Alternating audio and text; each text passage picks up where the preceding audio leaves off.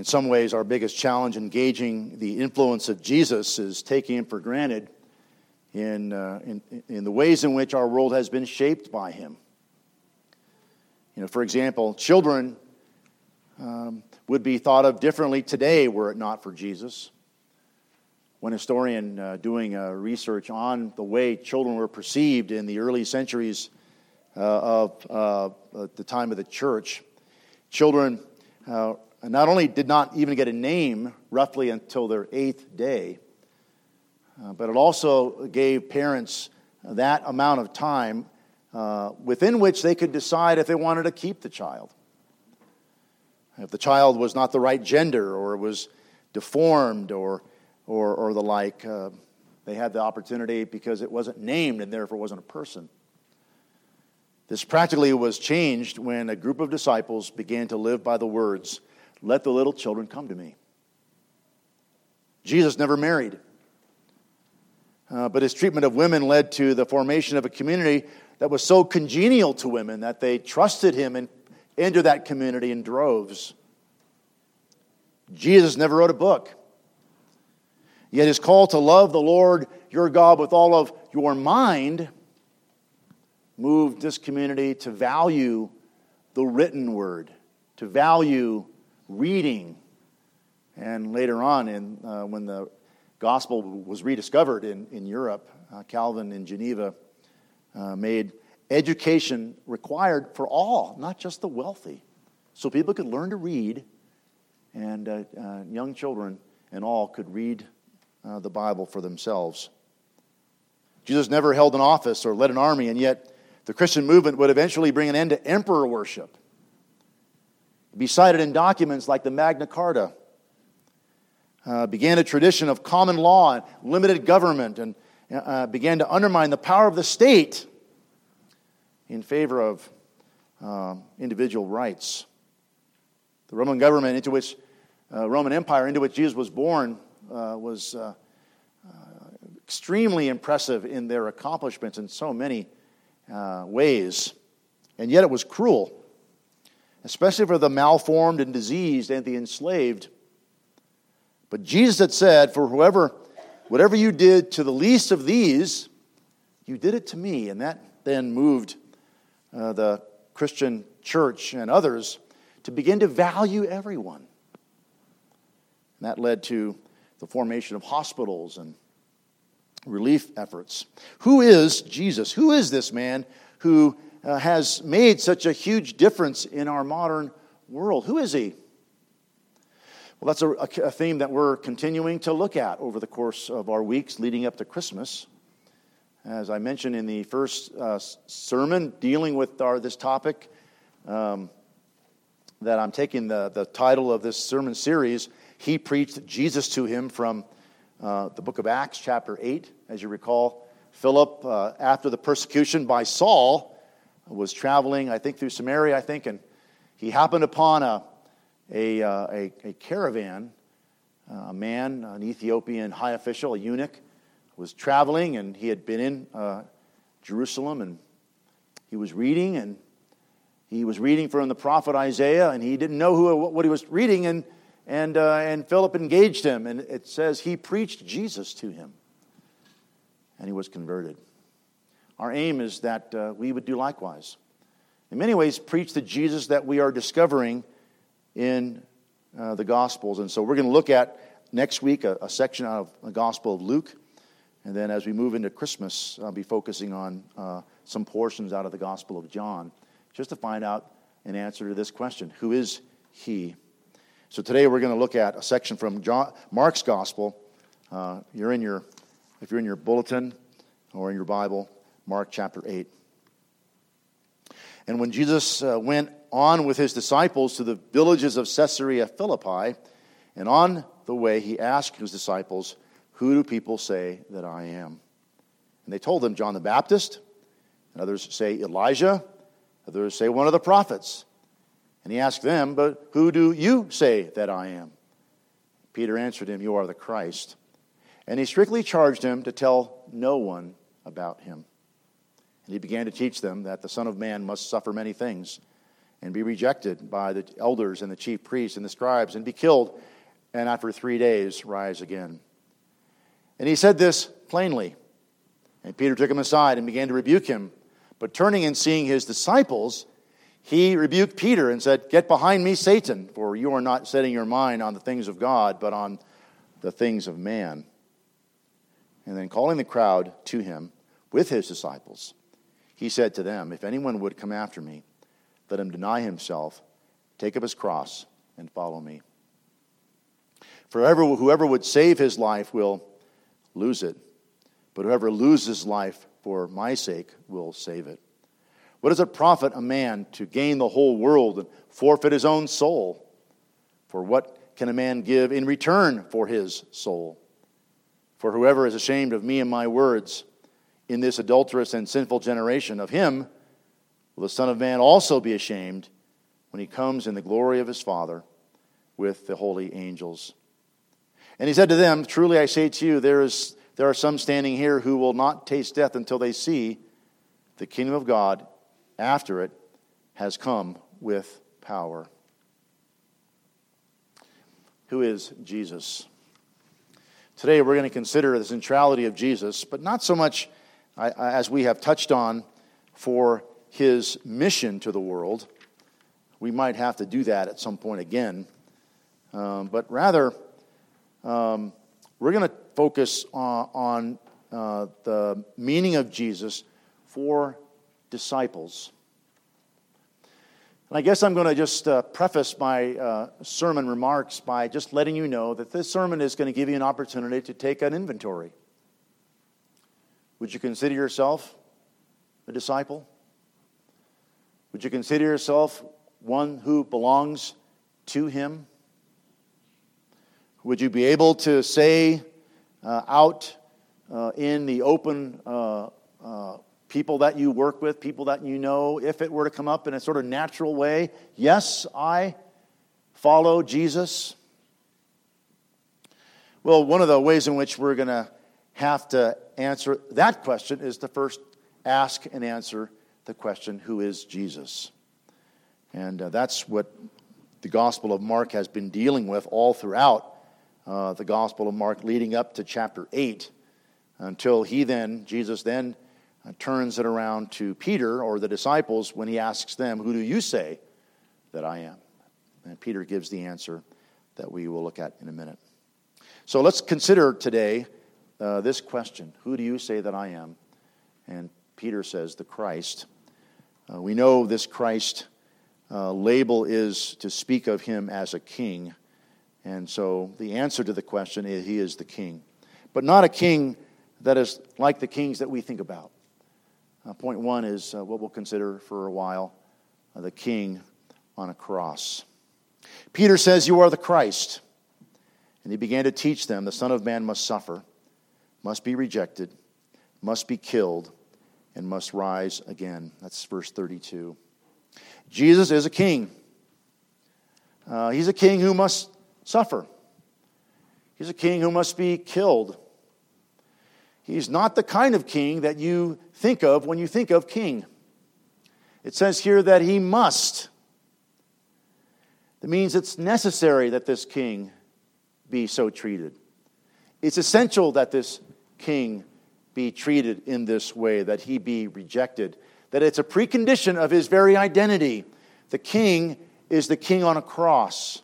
You know, all kings come with their regalia, with their pomp, with their power, with their dominion, with their, uh, their troops marching lock, stock, and barrel after uh, the things that uh, these kings claim to be. Here, Jesus is claiming to be the son of David, the son of the promises. Mark has already said in the very first verse of the Gospel of Mark that he's the Son of God. And yet, here he is saying something that has never been anticipated until now that this king is now one who must die. The very program of the one and only God revealed here, the promised king has come to fulfill his very reason for coming, and that is to be achieved in his suffering and death. We need to ask why. We need to ask the question why is the coming of this king such that he has come to die, come to be killed, come to be rejected, come uh, to be tossed aside by the very people who are his people. Well, let's consider some of these uh, terms here in this early portion as we just uh, get to the bottom of this.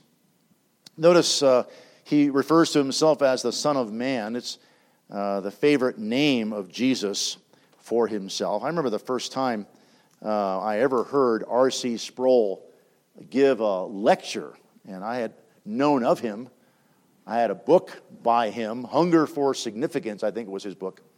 Uh, and I had it in my library. I, I, tend to buy books because I like the cover, I like what it said, and I bought it and never read it. I had a kind of a picture of young RC inside the uh, jacket. And, and then he came to Biola. I was a grad student there, and um, uh, he was one of he was the guest uh, preacher, and he had a workshop on the names of God. And I went to this. I never heard of the guy. I never. I only heard of him. Never actually heard him. I thought, holy Toledo, who is this guy? It was so enriching. In fact, the book came to be known. We sang the title, uh, "One Holy Passion." That uh, little lecture became one of his books, named by that. And you know, if I think about just to commend to you uh, a study of the names of God you know, if you look, you're looking for something uh, with which uh, to enrich yourselves, to get out of concordance and look at the names of God and just look at all the verses about the various names. Well, here is Jesus' favorite name for himself the Son of Man. The name Son of Man is taken out of the book of Daniel.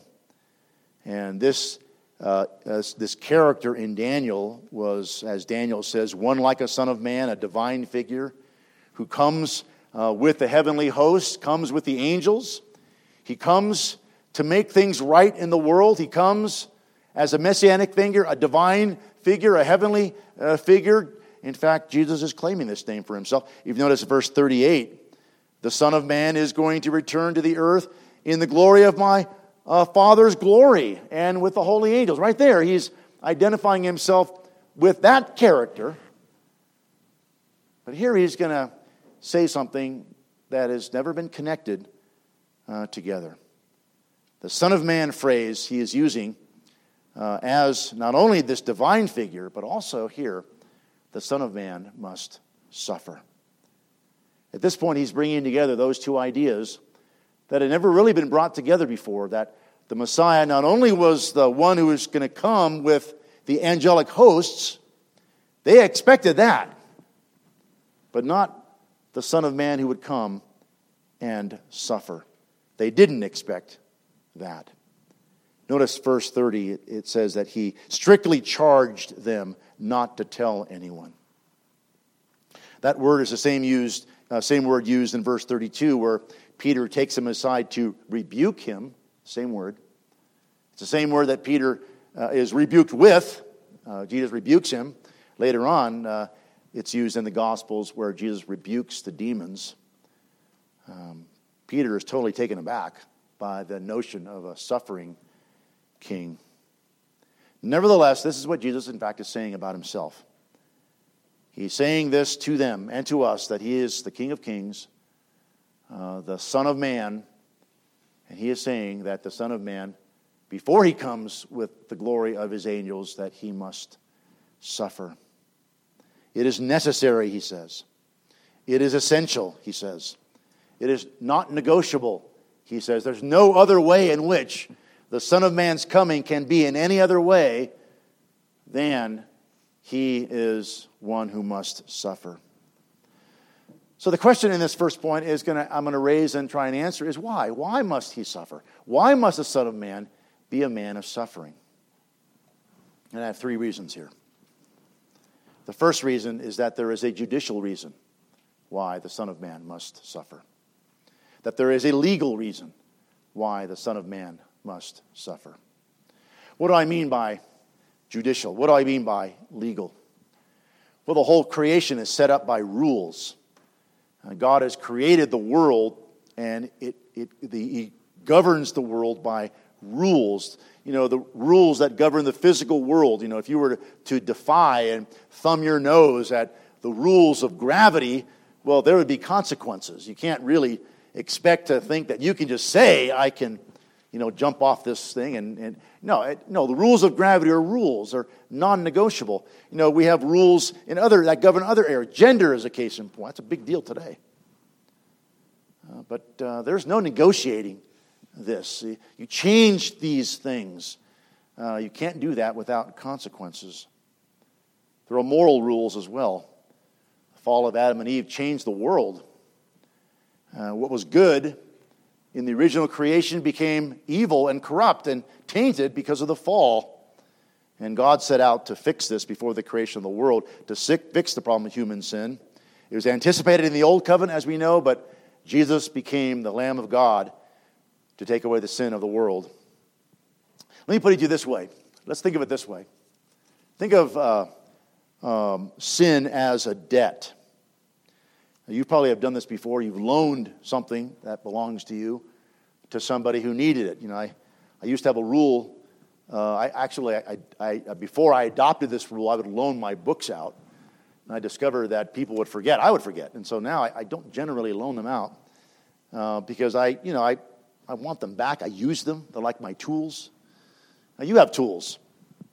Somebody comes to your door and says, I, I need to, you have a pipe wrench I could borrow? And, and you go over to your garage and you have, like my dad did when he was his garage, he had all of his tools hanging on the wall and he had them outlined with pencil.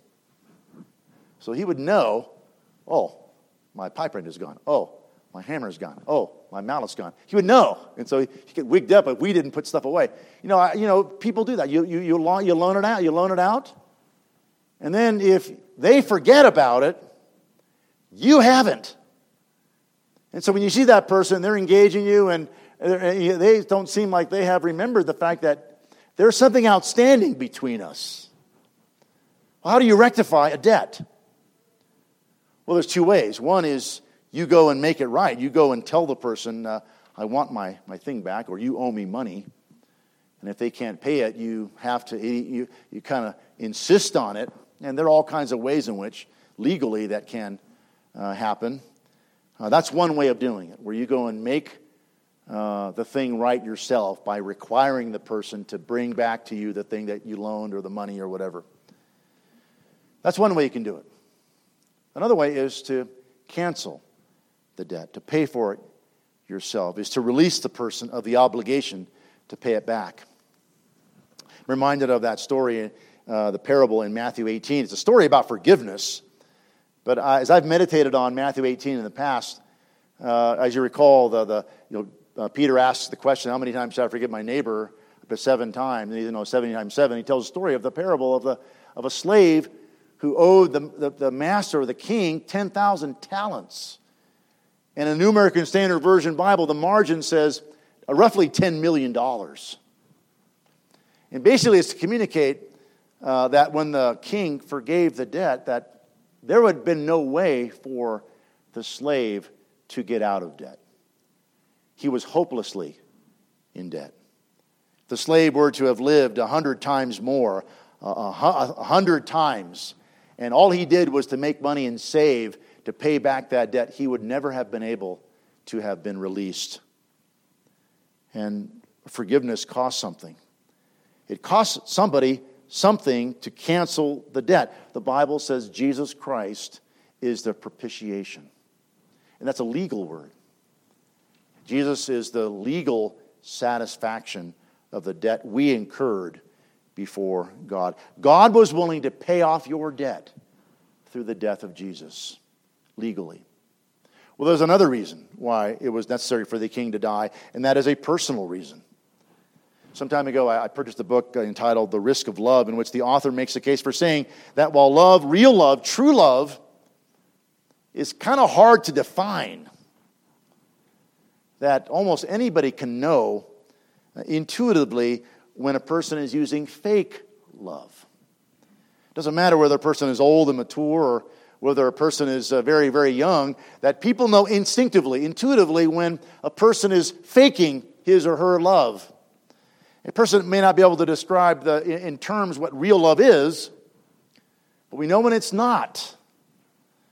The author says, in true love, your aim is to, uh, true love is to spend yourself and use yourself for the happiness of the other without any strings attached. It is to, to, to do everything for that other person's joy. That's what true love is. Your affection is unconditional. You give regardless of whether you get it in return. And you give and give, and, and the fact that person is happy with your giving, whether you get it in return, that there is no need because the other person's joy is your satisfaction. The person that says, surprisingly, that our real problems in human experience, that nobody really uh, can love that way because all of our human love is in some way or another tainted with self interest.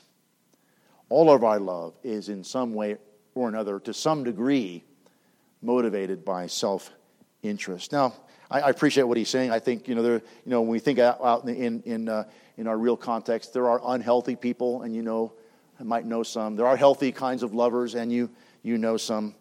I think, generally speaking, uh, there's a spectrum here to consider this idea, but I think generally what he's saying is true. But how do we how do we love if we don't have it in ourselves to love? Who is capable of loving uh, that way? Well, the Bible says this God commended his own love toward us in that while we were yet what? Sinners.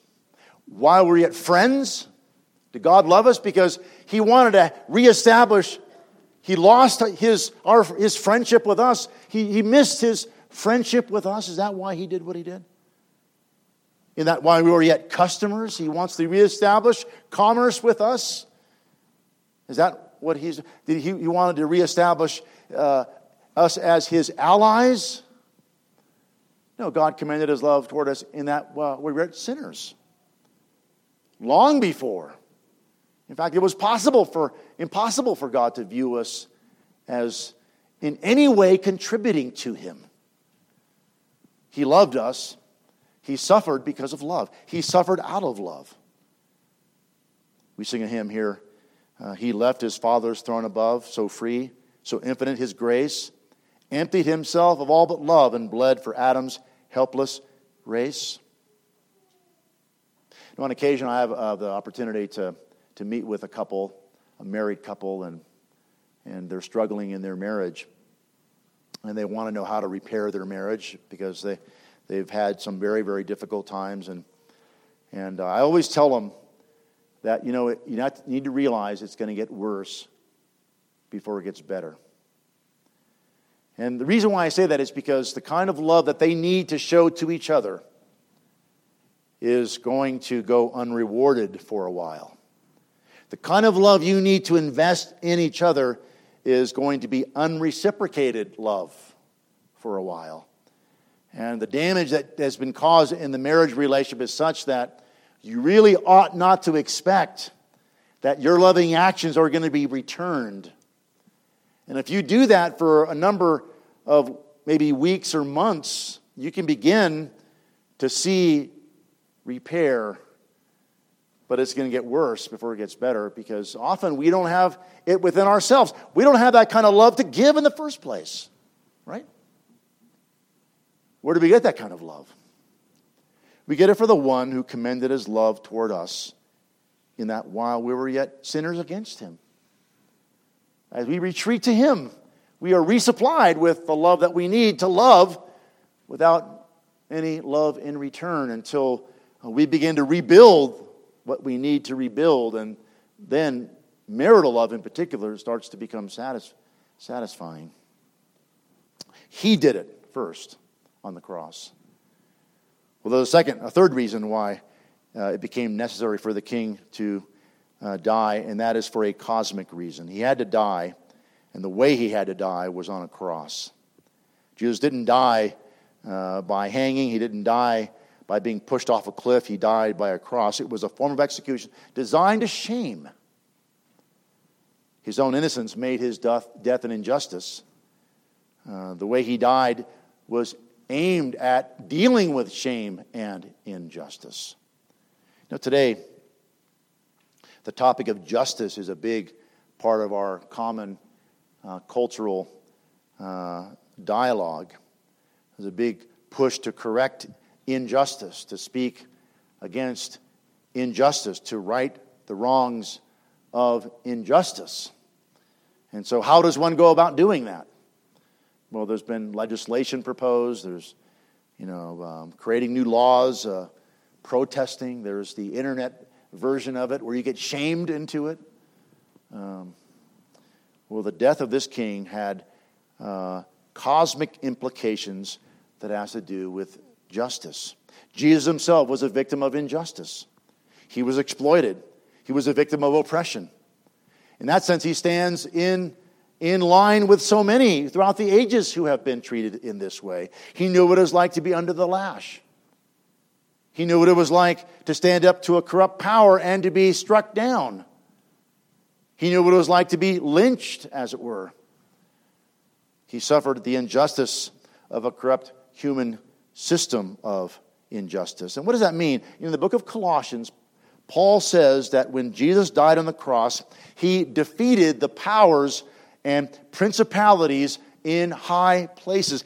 He defeated the spiritual powers that are in high places. Now, notice back at our text here. Peter took him aside and began to rebuke him. Verse 33 He, turning, seeing his disciples, rebuked Peter and said, What? Get behind me, Satan.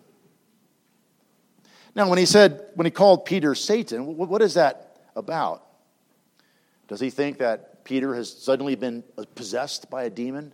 You know, early in the Gospel of Mark, he did have to uh, cast out the demons of a man who had been uh, uh, had this supernatural strength. He would break chains and he would live in the caves and howl and so forth. And is he saying that's what has happened to Peter? He has been possessed uh, by the devil? Well, no, I don't think so. But what he's saying is that there is behind uh, the human structures of power the reality of evil, the reality of a personal evil, the reality of the devil, the reality of Satan, the reality of demonic forces. Jesus Christ on the cross conquered the evils that have power over these structures, even powers, power over people like Peter, who uh, without his even knowing it, aligned his words with the ideas and values and purposes of the devil. Jesus came to deal a death blow to these cosmic enemies against us, as well as against the Lord. That's why he had to die. Now, let me talk about you now the king and his followers. Notice verse 34 In calling the crowd to him with his disciples, he said to them, and I want you to think of these words as directed toward you. If anyone would come after me, let him deny himself, take up his cross, and follow me. You know, uh, even as he was destined to die, if we would be a follower of Jesus, we must likewise be willing as well. There's a verse you should have underlined in your Bible in Revelation chapter 14, verse 4 to follow the Lamb wherever he goes. He died on the cross. So must you. If you would follow him, must be willing. You know, I've had a conversation with all of my kids uh, as they're getting ready to leave for college, uh, leave the house. You know, uh, you know, once the kids leave the house, they really don't want to come back. Sometimes they have to, but uh, they don't really want to come back. And eventually they, they leave for good. And, and then by that time, they're kind of out of my sphere. While they're home, I have some access to them. And uh, even when they're home as teenagers, I have access, I had access to my kids. But by then, they've already made up their mind. And so I have this conversation with them, and I, I say something like this. I say, you know, um, I had this conversation with Jason. I said, you know, um, I really don't know if you're sincerely following the Lord. I'm not saying, I don't want you to assure me in this conversation. That's not what this is about. I'm simply just, I'm going to be your father here for a little bit. And, um, you know, at the age of, you know, he's going to be 21 this week, actually. I said something like this you know, You're going to have to, at some point, decide if this is what you want to do. You know, um, you know, when you get around your dad and your mom, you were kind of big personalities to you, and kind of forces to be reckoned with, you know, so you know how to, how to play the drill. You know how to kind of to, to play and strategize when you're around your parents. You don't say this around mom. You don't say this around dad. That'll trigger a response. I kind of want to just enjoy company right now. You kind of know the strategy, you know the drill. But when you're on your own, you've got to choose. You've got to decide. Not because uh, when you stand before the judgment throne that your dad is going to be on the other side. No. You've got to decide. You know, here he's saying, if anyone would come after me, is that, is that what you want to do? I'm not talking to you now. I'm not just uh, uh, speaking to some in generic. I'm asking each of you. Would you do this? Are you interested in doing this? If anyone would come after me, he says, let him deny himself and take up his cross and follow me. There is no middle ground here. There is no coasting here. If you would follow Jesus, there's only but one way. You must align yourself. He, he went to the cross, He's offering one to you. You must take it up. There is nobody can do that for you. As a father, I cannot do that for my, kid, my kids. Eventually, even the kids who are living at home are going to have to choose. You have to choose. Let me just say to you right now that Jesus gives three obstacles that are going to stand in your way. They're going to get in your way and they're going to prevent you from actually uh, choosing to pick up the cross. Three, here's one of them. The first obstacle is self preservation. Notice verse 35. For whoever would save his life will lose it. Jesus is saying, I'm thinking about my own suffering. I'm thinking about my own rejection, my own murder. I'm calling you to, I'm inviting you to the same. He's saying to his disciples, and he's saying to you. The disciples might be thinking, is he serious? Now, uh, Mark already says he said this plainly because they know now here that he's not speaking uh, parabolically. He's actually speaking to them very frankly that you have to choose, you 12. Self preservation. Self preservation, preserving self, saving self, keeping self, shielding uh, self leads to self destruction, leads to self obliteration. But on the, on the other hand, he who loses his life for my sake and for the gospel will find it. C.S. Lewis said this in uh, Mere Christianity at the end of the book. He says, The more we can get what we now call ourselves out of the way and let Him take us over and more truly ourselves, uh, the more truly ourselves we become. Our real selves are all waiting for us in Him. He continues The more I resist Him, the more I try to live on my own, the more I become dominated by my own heredity and my own upbringing and my own surroundings and my own natural desires. You know, I, I, I'm, I'm at 62 years old and I still have this, this kind of adversarial thing with my mother. My mother's passed away. She doesn't have an adversarial thing with me anymore. She's with the Lord, but I still have this thing. And, uh, you know, I, when I think about my mom, I, I love my mom. I'm, i find my mom very endearing in so many ways. As a part of my memory of my mom that still vexes me.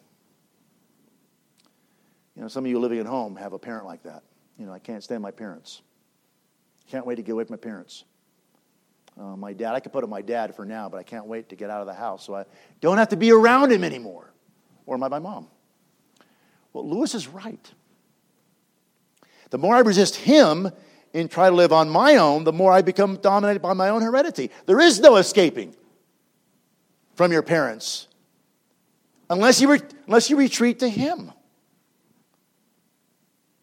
you will find yourself repeating exactly what your parents have always been to you unless you go to Him. Whoever loses life for my sake finds the life that you've always wanted. That's what he's saying here. Self interest, self preservation will doom you. A second obstacle uh, it's a what, what's in it for me obstacle. Notice verse 36. Uh, for what does it profit a man to gain the whole world and forfeit his soul? What can a man give in exchange for his soul? You know, my first job was a fryer at Winchell's Donut Shops in San Jose, California. Graveyard, 11 p.m., 7 a.m., uh, Friday night, Saturday night. And I want to assure you that when I got my very first paycheck, I spent every penny. Saved nothing. I didn't start saving. I was way, way. Well, you need to start saving when you start thinking about the long term implications of not having a retirement, right? And sometimes you can think about it sooner, but you better be thinking about it at some point. Well, think longer term than that with this verse. Think beyond that. What is your soul worth? What is your soul worth? What does it profit a man to gain it all and lose in the end? That's what he's saying here. What's in it for me is, is short term thinking. He's inviting you to, invite, uh, to, to, to receive him long term. The third obstacle is self consciousness. Verse 38 Whoever is ashamed of me and my words in this adulterous and sinful generation of him, will the Son of, Son of Man also be ashamed when he comes in the glory of his Father with the holy angels. Three obstacles self preservation. Uh, uh, what's in it for me? Self gain and self consciousness. Do you want to, would you consider yourself to be his follower? Do you? Do you, uh, would, do you want to claim him? What do you think are the obstacles within you? You know, this song that we sang earlier, I love this song. you know, where the middle one, teach me to feel that thou art always nigh. Teach me the struggles of the soul to bear, to check the rising doubt. You know, I, I doubt from time to time. I don't really think, as I think about my doubts, I don't think that they're, I don't think that they're rational but I have them.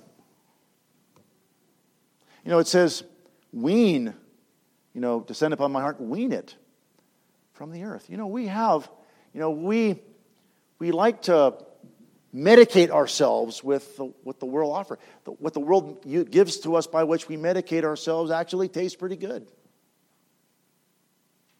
But it's going to kill us. Says, uh, the rebel sigh. No, he's really, I appreciate this.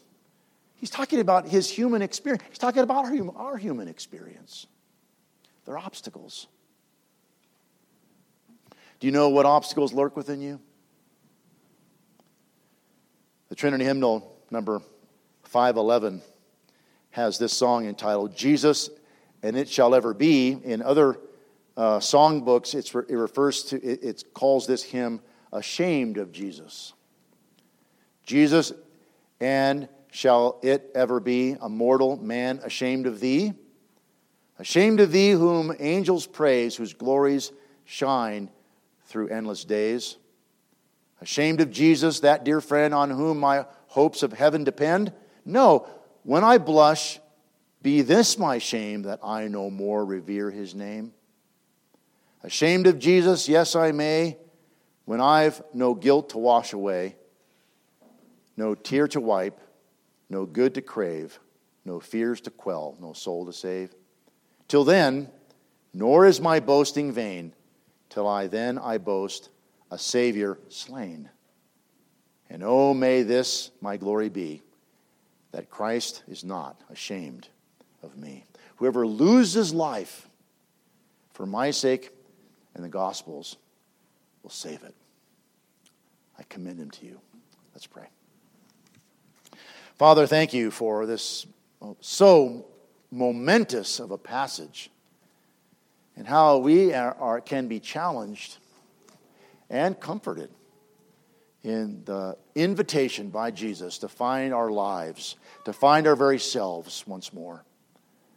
Lord, thank you that uh, by your great grace that we can find uh, our lives. We can find our souls. We can know that uh, the price that we pay in this life is truly temporary.